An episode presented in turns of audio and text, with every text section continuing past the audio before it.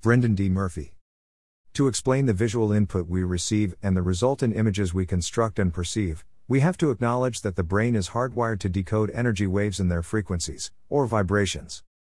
Where the major differences in belief, perception and, consequently, awareness come in is that the brain is not passive in decoding the wave input. It edits and rewrites information constantly. In fact, when it comes to visual input, our retinas, extensions of our brain matter, perform a significant amount of pre-processing inside the eye, then send a series of 12 partial representations of a scene simultaneously to the brain for interpretation. One major force compelling the brain to edit this way or that is belief. The subconscious mind constantly intervenes and colors incoming data according to what we believe. Out of a vast sea of energy signals, in the words of late author and futurist Robert Anton Wilson, our brains notice the signals that fit what we expect to see, and we organize these signals into a model, or reality tunnel, that marvelously matches our ideas about what is really out there. We tend to agree on sense data that falls comfortably within the range of normal, everyday, 5 sense perception.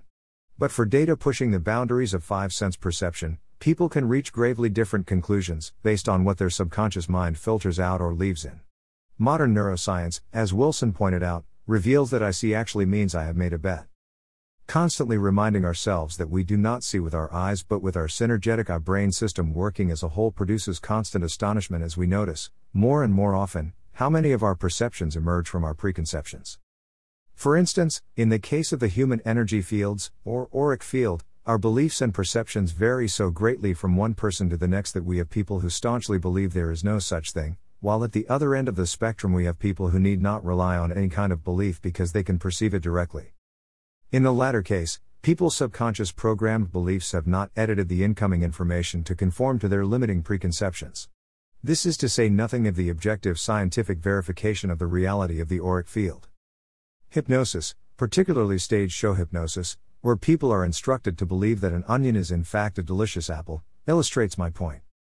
The hypnotized person has had his or her fundamental beliefs so drastically changed regarding the frequency data he or she is receiving, that the onion is mentally reconstructed as an apple and then tastes like an apple. If the people eating the onion while thinking it's an apple don't shed a tear, onion eyes, then you have proof enough that fundamental and drastic changes have occurred in the psyche and physiological response mechanisms. Under normal conditions, ripping into an onion would make almost anybody's eyes run, no matter what effort a person goes to trying to fight it. Such a phenomenon is similar to the way someone with multiple personality disorder, MPD, a real condition, can be allergic to bee stings in one personality and non-allergic in another. The body doesn't lie, it merely does what different brain states and beliefs tell it to do. Hypnosis accesses the seemingly infinite power of the subconscious mind to effect often spectacular psychological and physiological changes. At present, there are some 7 billion human universes being contrived and perceived on this planet.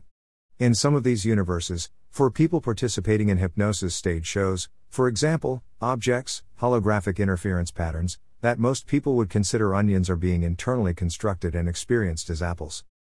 The idea that there is a universe that exists outside of us, a universe that is separate from us and our perceptions, that is not being altered by our implanted beliefs, looks increasingly tenuous. It matters little for the purposes of this discussion whether beliefs are culturally conditioned over the long term, or implanted rapidly, as in hypnosis. Apple or onion? By Aristotelian logic, things can only be one or the other, not somehow both at the same time. But with quantum psychology, the way we cohere or collapse our reality into view determines what we see, or don't see. Our individual neurology determines perhaps not so much the state the universe is in, but our subjective experience of whatever state the universe is in. Thus the somewhat shallow-sounding catchphrase that your thoughts create your reality is actually true in quite a fundamental way. Your thoughts and accepted beliefs create your subjective interpretation and experience of so-called reality. This means that, ultimately, you create your own emotions. If you have created depression, you can uncreate it. Tibetan Buddhists consider that we simply see what our karma allows us to see. Each perceives truth according to the karmic patterns that inform and condition one's perceptions. R. A. Wilson was a proponent of E prime, English without isness, in other words, English without the words is, was or any other definite existential labels. The practice of E prime trains one out of the Aristotelian mode of thinking that there is an objective experience of reality to be had or experiences that are what you might label as terrifying, boring, amusing, and so on. In E prime, I am skillful, becomes within the framework of how I construct my reality, I appear to be what I would regard as skillful. You acknowledge the implicit experiential subjectivity in all scenarios with E prime by avoiding absolute labels that designate isness and thereby infest the world with spooks, things that perhaps you see but are not necessarily an experience shared by everyone else. You acknowledge the gray area of the maybe. Maybe I'm not completely right, maybe I am coloring my own perceptions, maybe the model I have created is less than perfect, maybe my mental model of reality is only a partly accurate approximation. To illustrate how perceptions of reality can vary dramatically, snakes see heat waves, infrared, and seemingly do not see so-called objects, at least not as we do. The world seen by a snake looks fundamentally like a spiritualist seance, fields of life energy floating about in murk, explains Wilson. The belief that the human umwelt, world field, reveals reality or deep reality seems, in this perspective, as naive as the notion that a yardstick reveals more reality than a voltmeter, or that my religion is better than your religion. The unsuspecting snake lives in what we might consider a rather bizarre-sounding reality tunnel or universe. It is not a right or wrong perspective, it is merely one of the trillions upon trillions of subjective experiences unfolding on this tiny planet at this moment. Charlatan? Fraud? Delusional? Crackpot? If we could describe our reality to a snake, it would likely think we were the lunatics. The world would look very different to most humans if they could easily perceive infrared frequencies, one of Bearden's magic windows into hyperspace. In fact, some people do, as well as seeing higher than normal frequencies, such as ultraviolet, the other magic window, as we shall explore. Human perceptual abilities lie on a broad continuum.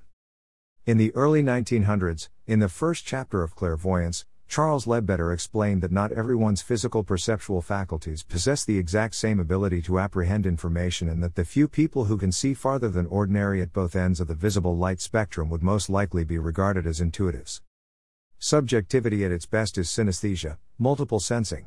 Psychiatrist Stanislav Grof found during his clinical practice that LSD sessions could cause clients to experience synesthesia, the blending or switching of sensory responses to stimuli. They could see music, hear pain, taste colors. What synesthesia really demonstrates is the manner in which frequency information can be decoded in different ways. Instead of hearing music, frequencies are deciphered, perhaps, by faculties of the brain that are more typically associated with vision. Or maybe the ears still sense the air vibrating as the music reaches them, but the brain and mind interpret the experience in terms of taste, giving new meaning to listening to some tasty tunes. Clinical experiments identify synesthesia as a product of the limbic, emotional, system in the brain, which, incidentally, is the part of the brain largely affected by LSD along with the reticular system. Thus, LSD works on parts of the brain processing sensory information and feelings about it. Neurologist Richard E. Cytowic states that the phenomenon has always existed, and moreover can be developed at will.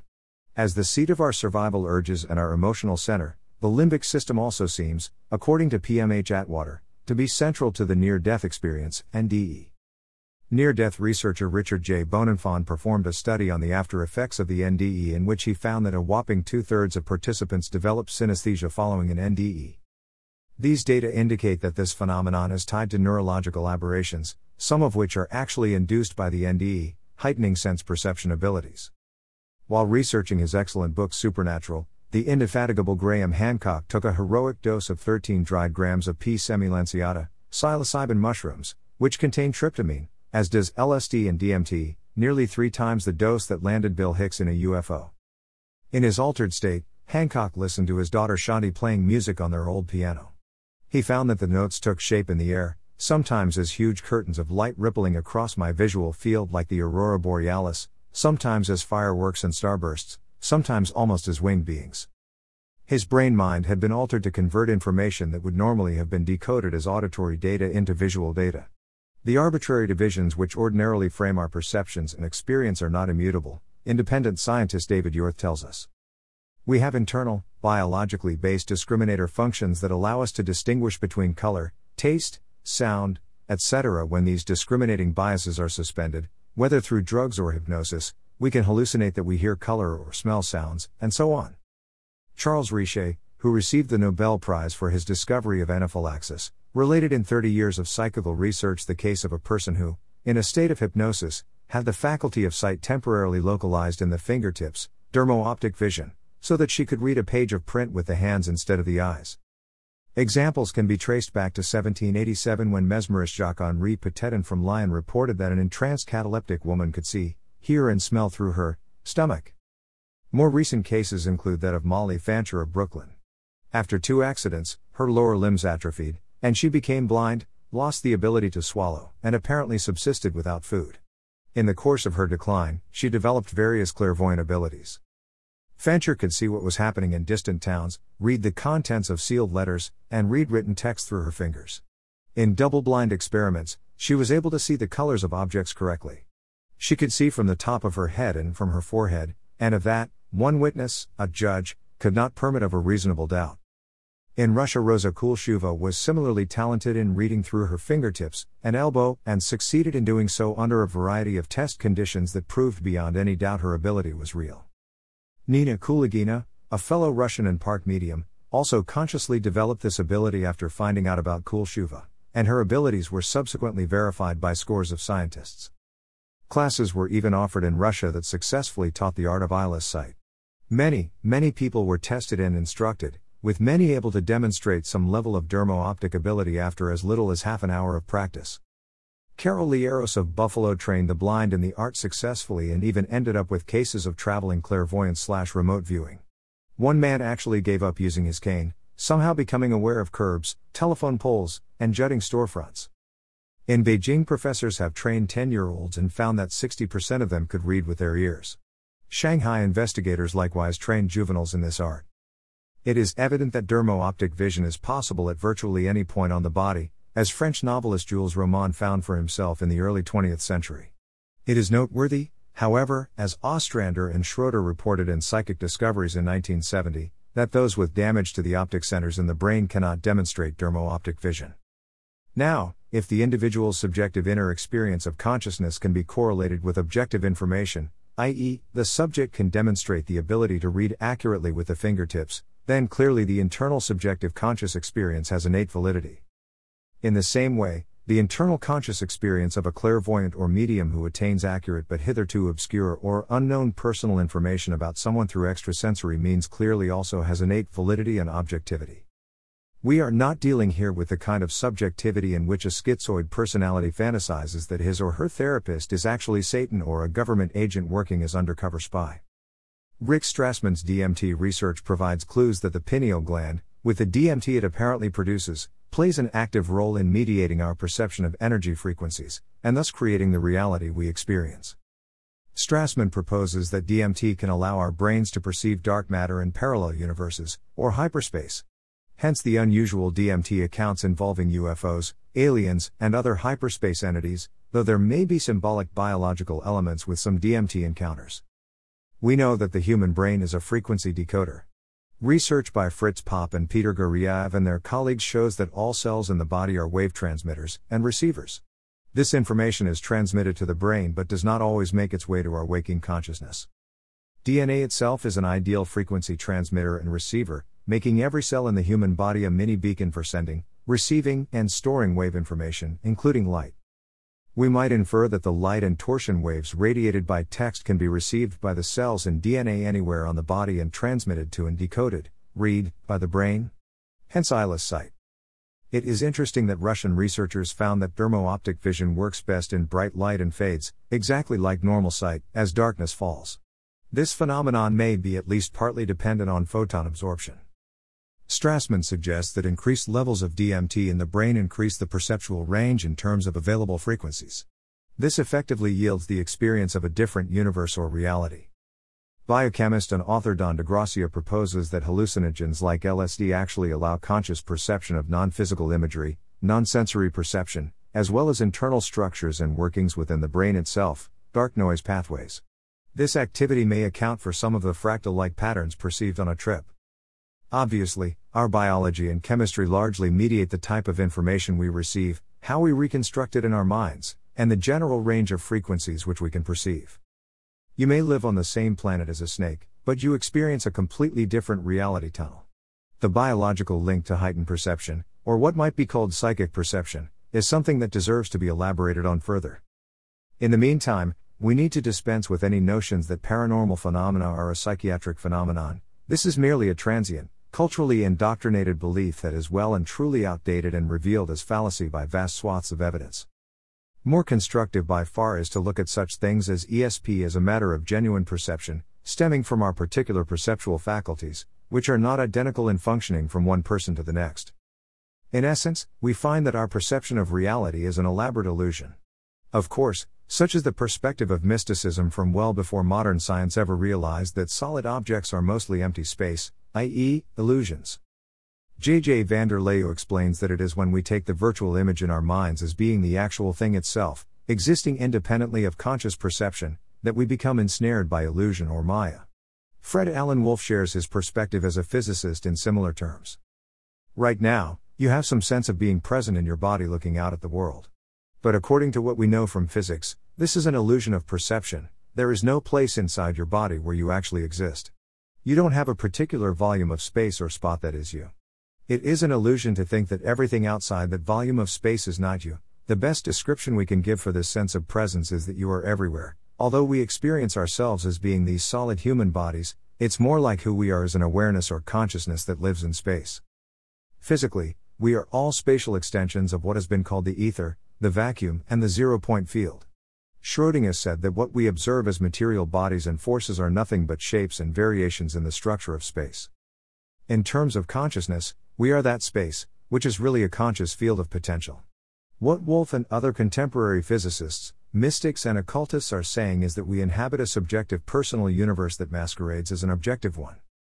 The only way we can come to realize the universe as one rather than the other is through our subjective experience of it, via differing states of consciousness. We cannot intimately know anything except through our experience of it. The only realities, plural, that we actually experience and can talk meaningfully about are perceived realities, experienced realities, existential realities, realities involving ourselves as editors, and they are all relative to the observer, Wilson explains. The only litmus test we have for determining whether something is real is to find out if other people can see it as well. If only some people can see it, then, in pioneering scientist Tom Bearden's model, that defines it as paranormal. As Michael Talbot pointed out, the admission that two or more people can create a shared reality, as has been documented, means we no longer have a way to prove that everything else is not also created by the mind, or perhaps consciousness in a broader sense. This observation renders dogmatic skepticism a position of utter impotence and futility. As self-confessed ex-skeptic Steve Pavlina comments, if our beliefs are just a self-fulfilling prophecy, then the prophecy of skepticism is a lame one to fulfill. Copyright Brendan D. Murphy. All rights reserved. Brendan D. Murphy is an Australian researcher, speaker, musician and author of the groundbreaking work, The Grand Illusion, a synthesis of science and spirituality. Brendan is also a certified Level I facilitator of the Regenetics method of DNA activation, as well as a Psych-K and personal transformation facilitator, and has received formal EFT training. Check out The Grand Illusion at www.brendanmurphy.net. Adapted from The Grand Illusion. Reprinted with permission.